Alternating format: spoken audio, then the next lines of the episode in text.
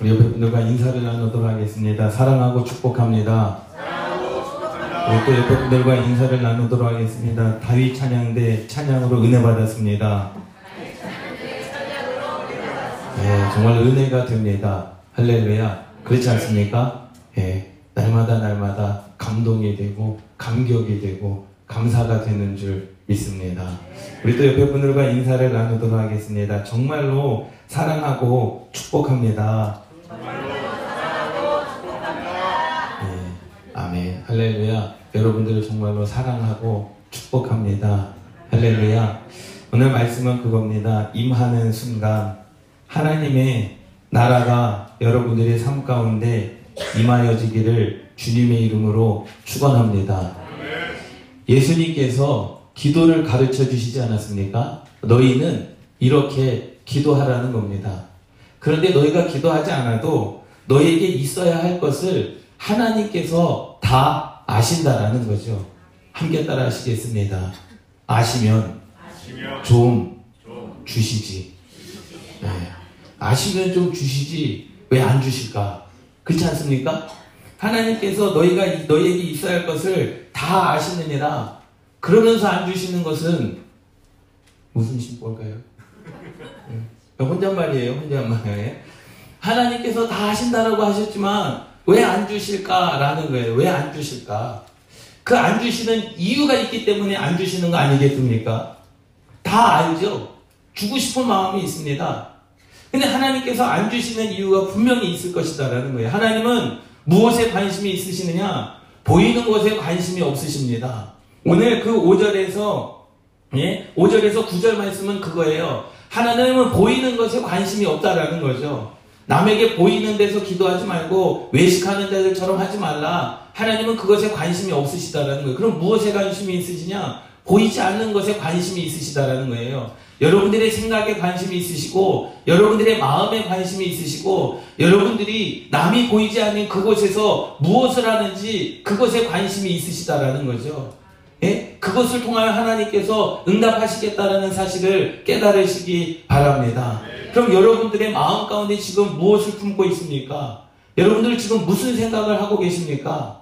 우리가 남들 앞에서는 잘할 수 있습니다. 남들 앞에서는요, 열심히 할 수 있습니다. 남들 앞에서는요, 정말로, 어, 기도하는 사람처럼 보일 수 있고, 남들 앞에서는 내 삶이 누구보다도 깨끗한 사람처럼 보일 수 있는데, 주님께서 말씀을 하셨어요. 너희는 기도할 때에 외식하는 자와 같이 하지 말라. 그들은 사람에게 보이려고 회당과 큰 거리에 서서 기도하기를 좋아하느니라. 라고 말씀하고 있는 거죠. 하나님은 보이는 것에 관심이 있는 분이 아니라는 사실입니다. 하나님은 교회 건물에 관심이 있는 분이 아니라는 거죠. 하나님께서는 몇 명 모였냐? 그것에 관심이 있으신 분이 아니라는 겁니다. 몇 명이 모였든지 간에 두세 사람이 모인 곳에도 너희들이 내 이름을 위하여 기도하면 내가 그들 가운데 함께 있겠다라고 말씀하셨음을 깨달으시기 바랍니다. 할렐루야. 믿습니까? 예? 그런데 두세 사람조차도 하나 되기가 힘들고 두세 사람조차도 우리가 인생 가운데 이해하기 힘들고 두세 사람조차도 서로가 용서하기가 힘들다라는 거죠. 그래서 예수님께서 기도를 가르쳐 주셨어요. 그런 기도 하지 말라. 남에게 보이는 기도 하지 말고 욕심 있는 기도 하지 말고 그러니 너희는 이렇게 기도해라. 이렇게 기도하면 하나님께서 다 응답해 주시겠다. 내가 너희들에게 있어야 할 것을 다 알지 않느냐? 그러니까 이렇게만 기도해라. 그러니까 여러분들이 평생에 정말로 주기도문만 가지고 기도해도 여러분들의 삶의 역사는 날마다 날마다 하나님의 풍성함이 더하여질 줄 믿습니다. 그래서 주기도문을 알려주신 거예요. 예수님께서 가르쳐 주신 기도라는 거죠. 예. 여기에 문제가 있을까요? 없을까요? 문제가 있습니다. 크나큰 문제가 뭐냐? 바로 14절, 15절 말씀입니다. 기도를 가르치신 후에 너희는 이렇게 기도해라? 그리고 아멘으로 기도가 맞춰졌습니다. 네 예수님께서 그 기도에 대하여 이렇게 말씀합니다. 너희가 사람의 잘못을 용서하면 너희 하늘 아버지께서도 너희 잘못을 용서하시려니와 너희가 사람의 잘못을 용서하지 아니하면 너희 아버지께서도 너희 잘못을 용서하지 아니하시리라.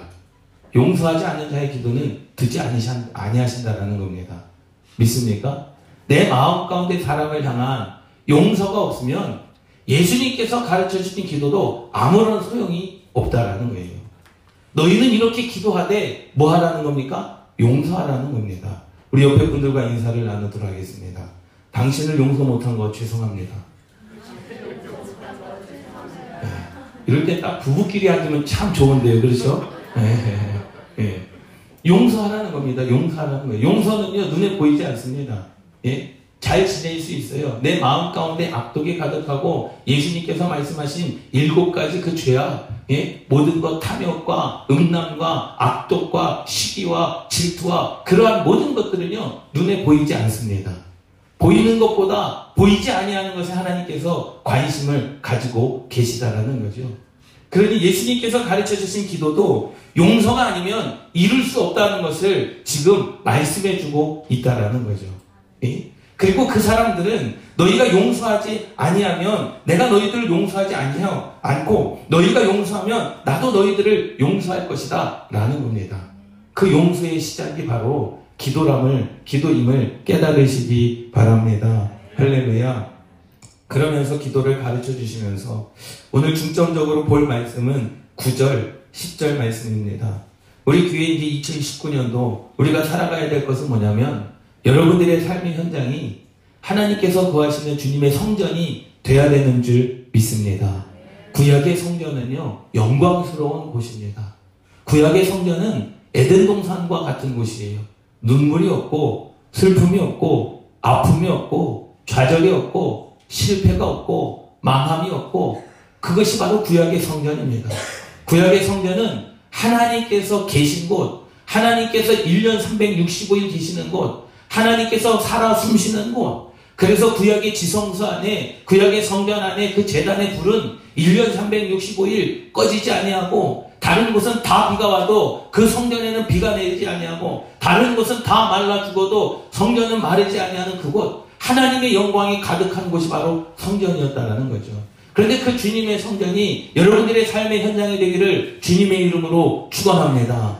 여러분들의 삶의 현장이 주님의 성전이 되면 어떠한 역사가 일어나겠습니까?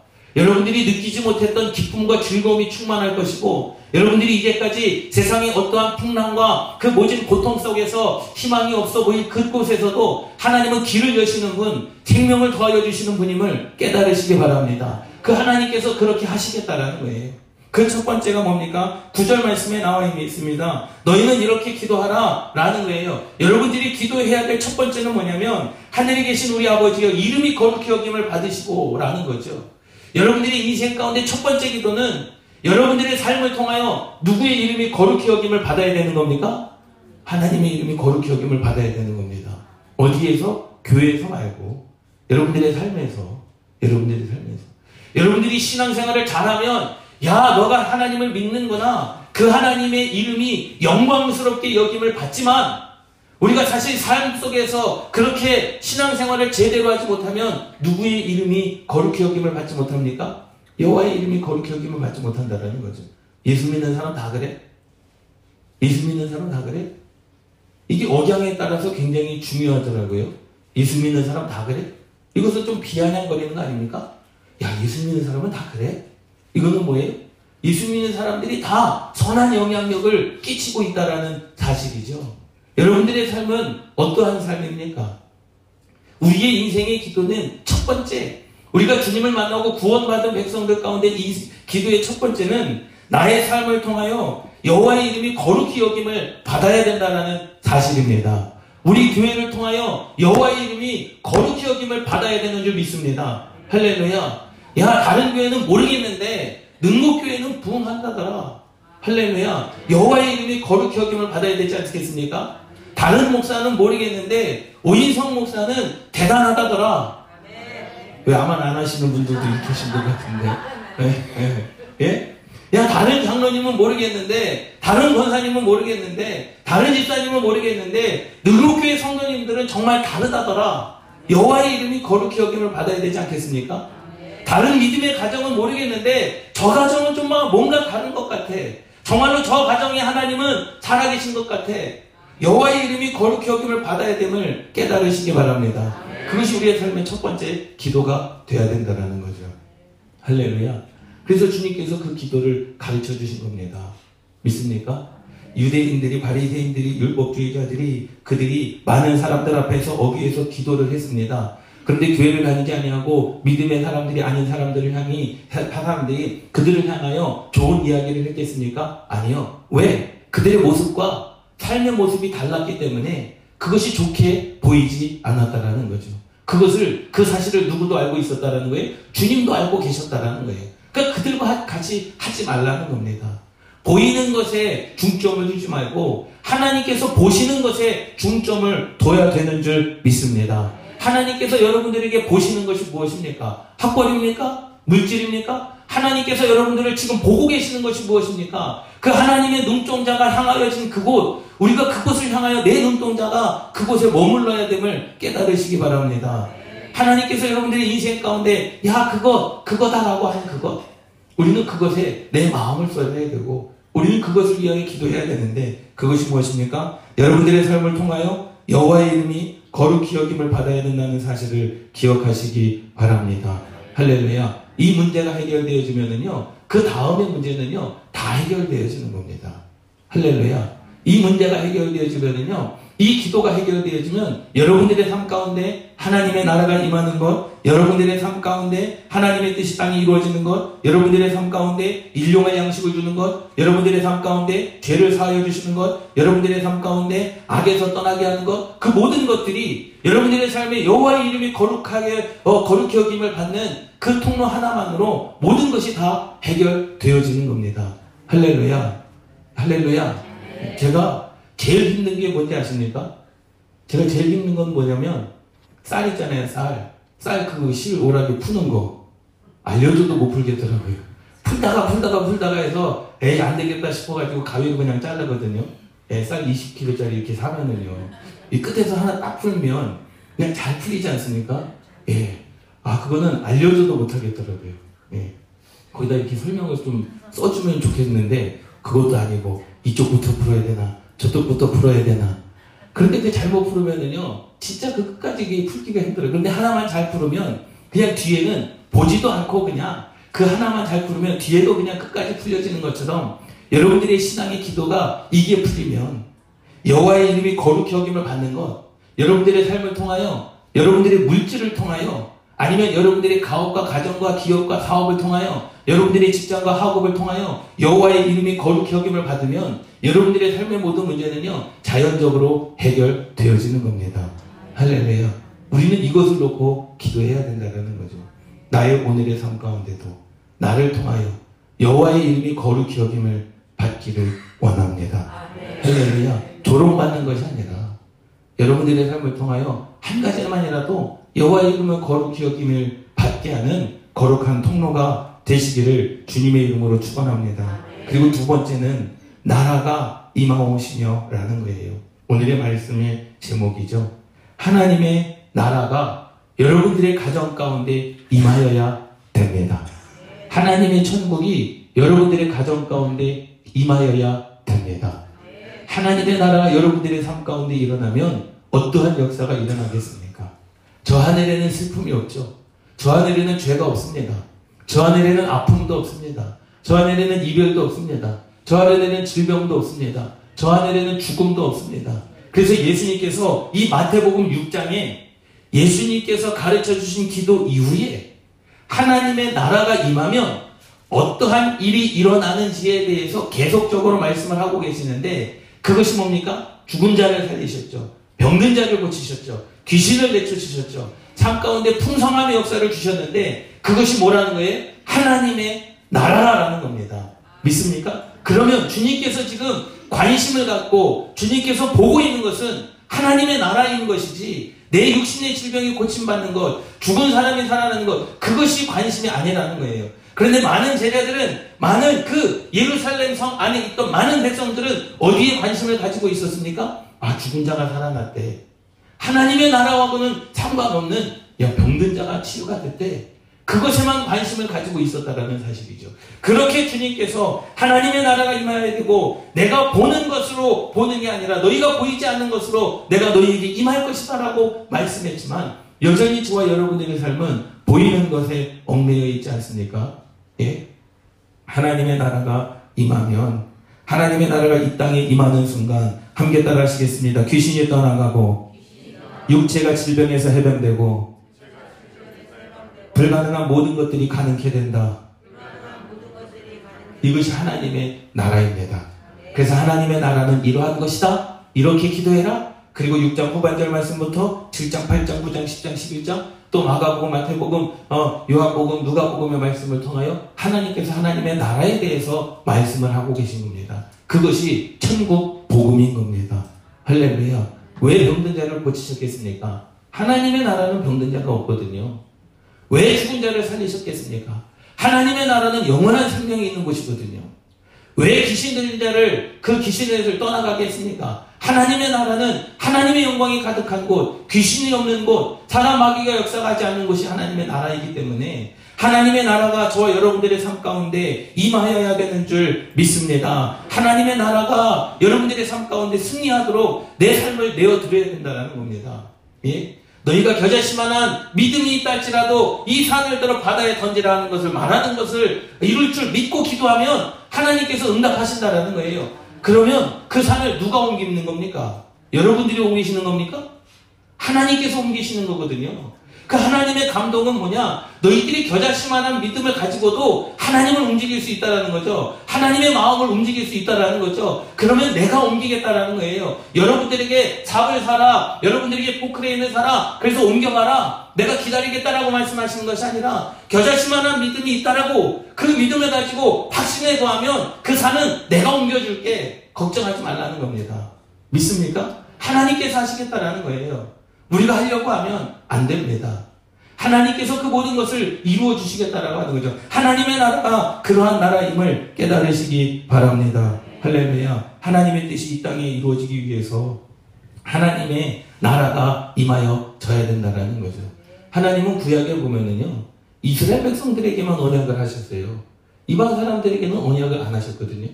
왜 하나님은 이스라엘 백성들 하나님의 선민, 하나님께서 택하신 민족, 하나님의 백성으로 딱 만들어 놓으시고, 그 다음에 그 민족, 그 사람들 가운데 하나님께서 역사하시고, 하나님께서 약속하시고, 하나님께서 말씀을 하셨습니다. 이 말은 뭐예요?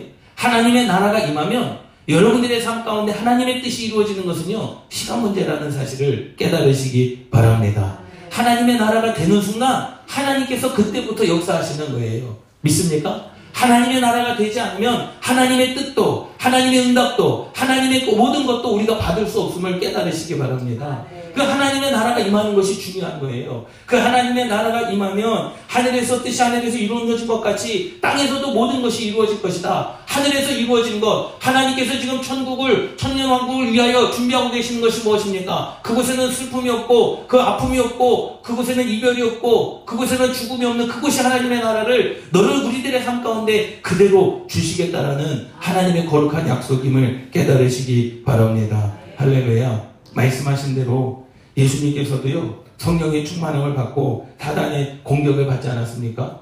성령의 충만함을 받고 사단의 공격을 받았지만 예수님은 그 말씀 안에서 승리를 이루신 줄 믿습니다. 마태복음 12장 28절 말씀 보세요. 마태복음 12장 28절입니다.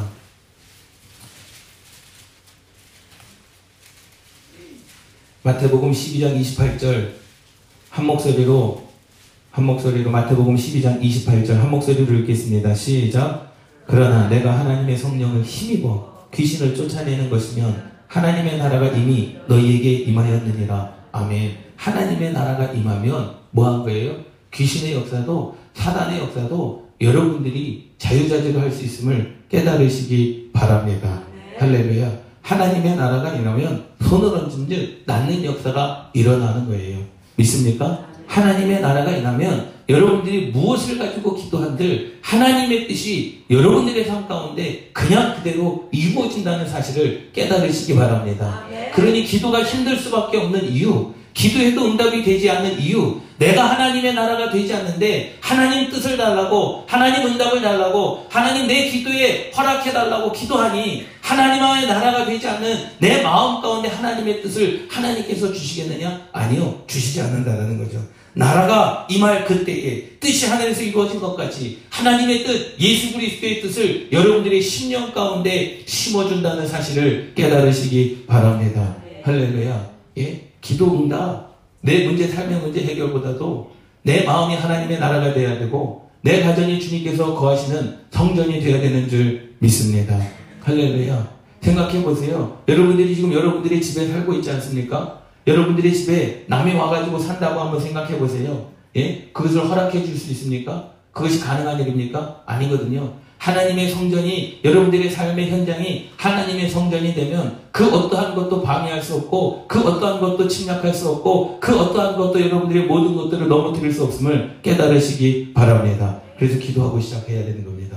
오늘 이 사업에도 내 직장에도 내 학업에도 내 모든 삶의 현장 속에서 하나님의 영광이 가득하게 하여 주시옵소서. 보세요. 하나님께서 에덴 동산을 창조하시고 아담과 하와를 창조하신 이후에 하나님의 신이 수면에 운행하셨더라 라는 겁니다. 믿습니까? 생각해 보면은요. 아담과 하와가 동산에서 쫓겨났다라는 그 말은 살던 곳에서 쫓겨났다라는 말이 아니에요. 대한민국에서 미국으로 쫓겨났다는 그것이 아니라 하나님의 영광 안에서 쫓겨났다는 겁니다. 여전히 에덴 동산에 살고 있었어요. 여전히 하나님께서 창조하신 그 땅에 살고 있었습니다. 다만 어디 안에 들어가지 못한 거예요? 하나님의 영광 안에, 하나님의 성전 안에, 하나님의 임하심 안에 들어가지 못했다라는 겁니다. 하나님의 영광 안에, 하나님의 임하심 안에, 하나님의 성령 안에 들어가지 못하면 우리가 힘들어야 되고, 우리가 고통받아야 되고, 우리는 여전히 인생 가운데서 여러분들의 삶이 그렇습니다. 저의 삶이 그렇습니다. 우리는 영적으로 구원받은 하나님의 백성이지만 이 땅 가운데서 가시와 엉겅퀴의 열매를 먹고 사는 겁니다. 그래서 삶이 힘들 수밖에 없어요. 그것은 죄의 결과라는 거죠. 그것은 영원히 바꿀 수 없습니다. 이미 하나님께서 정하신 것이기 때문에 이 땅 가운데서 우리가 그 삶에 있어서의 그런 가시와 엉겅퀴로 말미암아 우리가 삶이 힘들 수밖에 없습니다. 그럼에도 불구하고 우리들의 마음 가운데 무엇이 임하면 하나님의 나라가 임하여지면 하나님께서 모든 것을 이루는 역사가 일어난다는 사실을 깨달으시기 바랍니다. 하나님의 성령을 힘입으면 귀신을 쫓아내고 하나님의 나라가 우리의 삶 가운데 임하여진다는 사실이죠. 그 하나님의 나라는 마태복음 10장 8절 말씀에 뭐라고 나와 있습니까? 마태복음 10장 8절 병든 자를 고치며 죽은 자를 살리며 나병한 자를 깨끗하게 하며 귀신을 쫓아내되 너희가 거저 받았으니 거저 주라 할렐루야 마태복음 10장 7절 말씀에 가면서 전파하여 말하되 천국이 가까웠다라는 거예요. 하나님의 나라가 가까웠다라는 겁니다. 내 마음 가운데 주시는 나라가 아니라 진짜 하나님의 나라, 예수님께서 제일 많이 그때가 가까웠다라는 거예요. 그 하나님의 나라는 어떠한 나라냐? 병든 자를 고치는 것이 하나님의 나라, 죽은 자를 살리는 것이 하나님의 나라, 남의 자를 깨끗게 하는 것이 하나님의 나라, 귀신을 쫓아내는 것이 하나님의 나라, 너희가 거저 받았으니 거저 주라는 겁니다. 그 하나님의 나라를 누구에게 거저 준다는 거예요? 여러분들에게 거저 준다는 겁니다. 할렐루야. 삶에 여러분들의 삶이 주님께서 거하시는 성전이 되어야 돼요. 하나님께서 거하시는 나라가 되어야 됩니다. 다른 거 생각할 필요도 없습니다. 사업 잘 되는 거요? 그건요, 예, 우스운 겁니다. 옆에 분들과 인사를 나누도록 하겠습니다. 돈 버는 거 우스운 겁니다. 세상에서 제일 쉬운 것은 돈 버는 겁니다. 왜 말을 못 하십니까? 예, 그 말은 뭐예요? 이제까지 돈 버는 게 힘들었다는 거잖아요. 예, 이제까지 돈 벌어보니까 힘들었다는 거잖아요. 그렇지 않습니까? 그런데 하나님이 하시면 돈 버는 것만큼 쉬운 거 없습니다. 예? 여러분들의 마음 가운데 여러분들의 눈에 콩깍지가 씌우면 사랑하는 것만큼 쉬운 게 없어요. 그렇지 않습니까? 사랑 다 해보셨잖아요. 예? 서로 바라보고 눈 흘기지 마시고.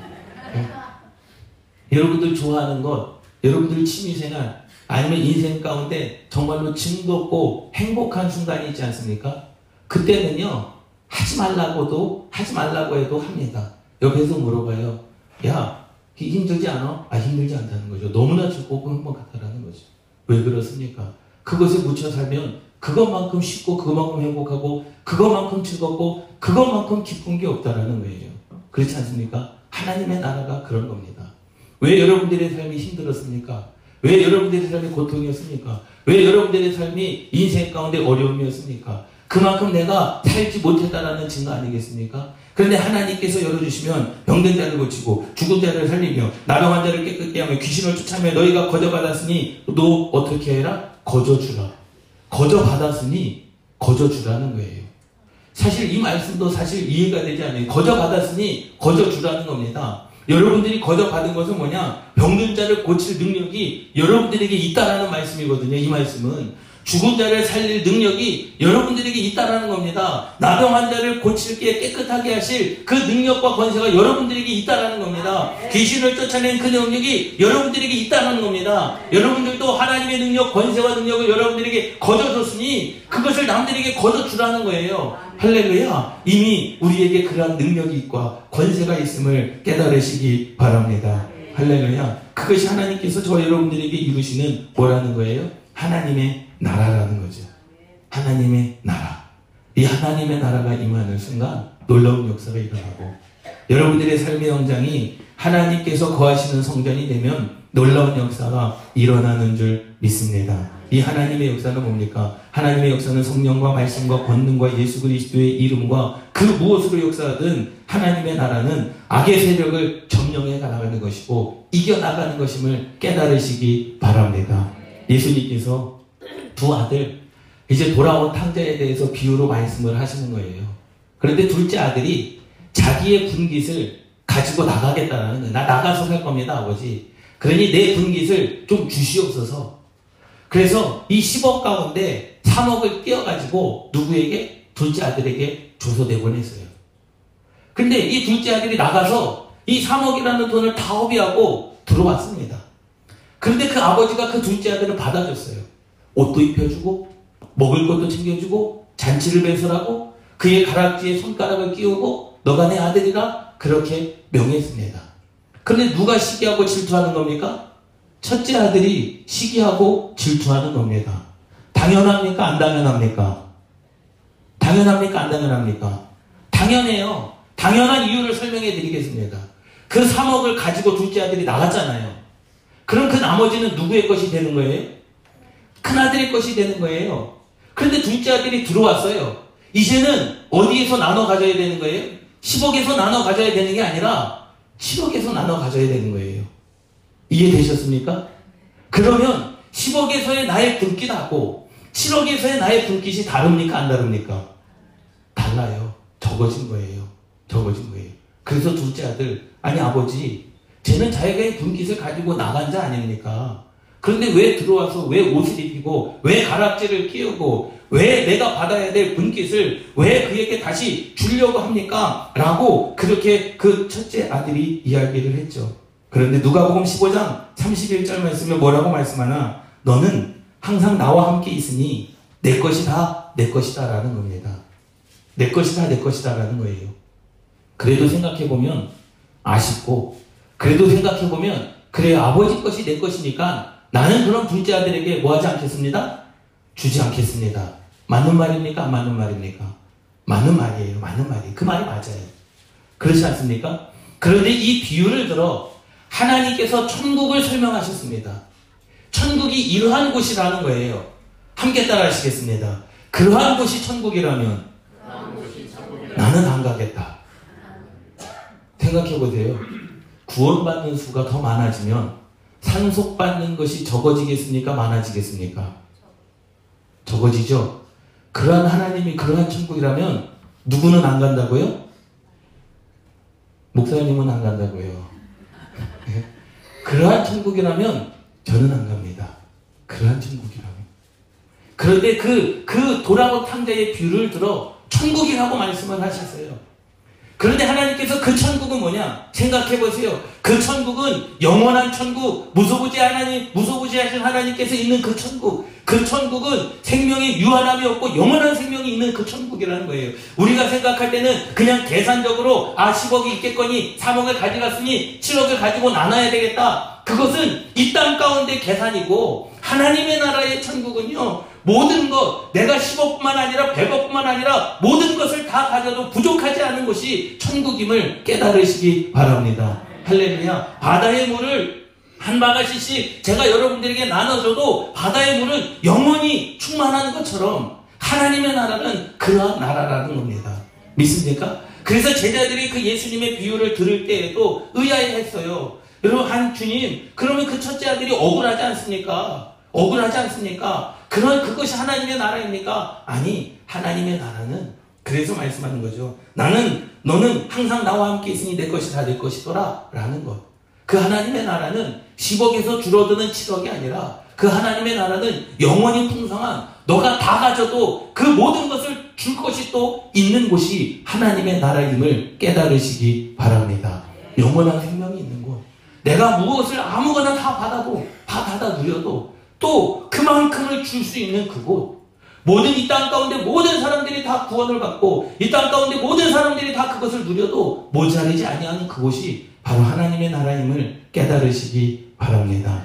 그러한 은혜가 여러분들의 삶 가운데 있기를 주님의 이름으로 축원합니다. 하나님 안에 거하시고 하나님 안에서 여러분들의 삶이 충만함을 누린다면 오늘의 말씀처럼 여러분들의 삶이 여호와의 이름이 거룩히 여김을 받는 그러한 삶이라면 반드시 여러분들의 삶 가운데 하나님의 나라가 임할 것입니다.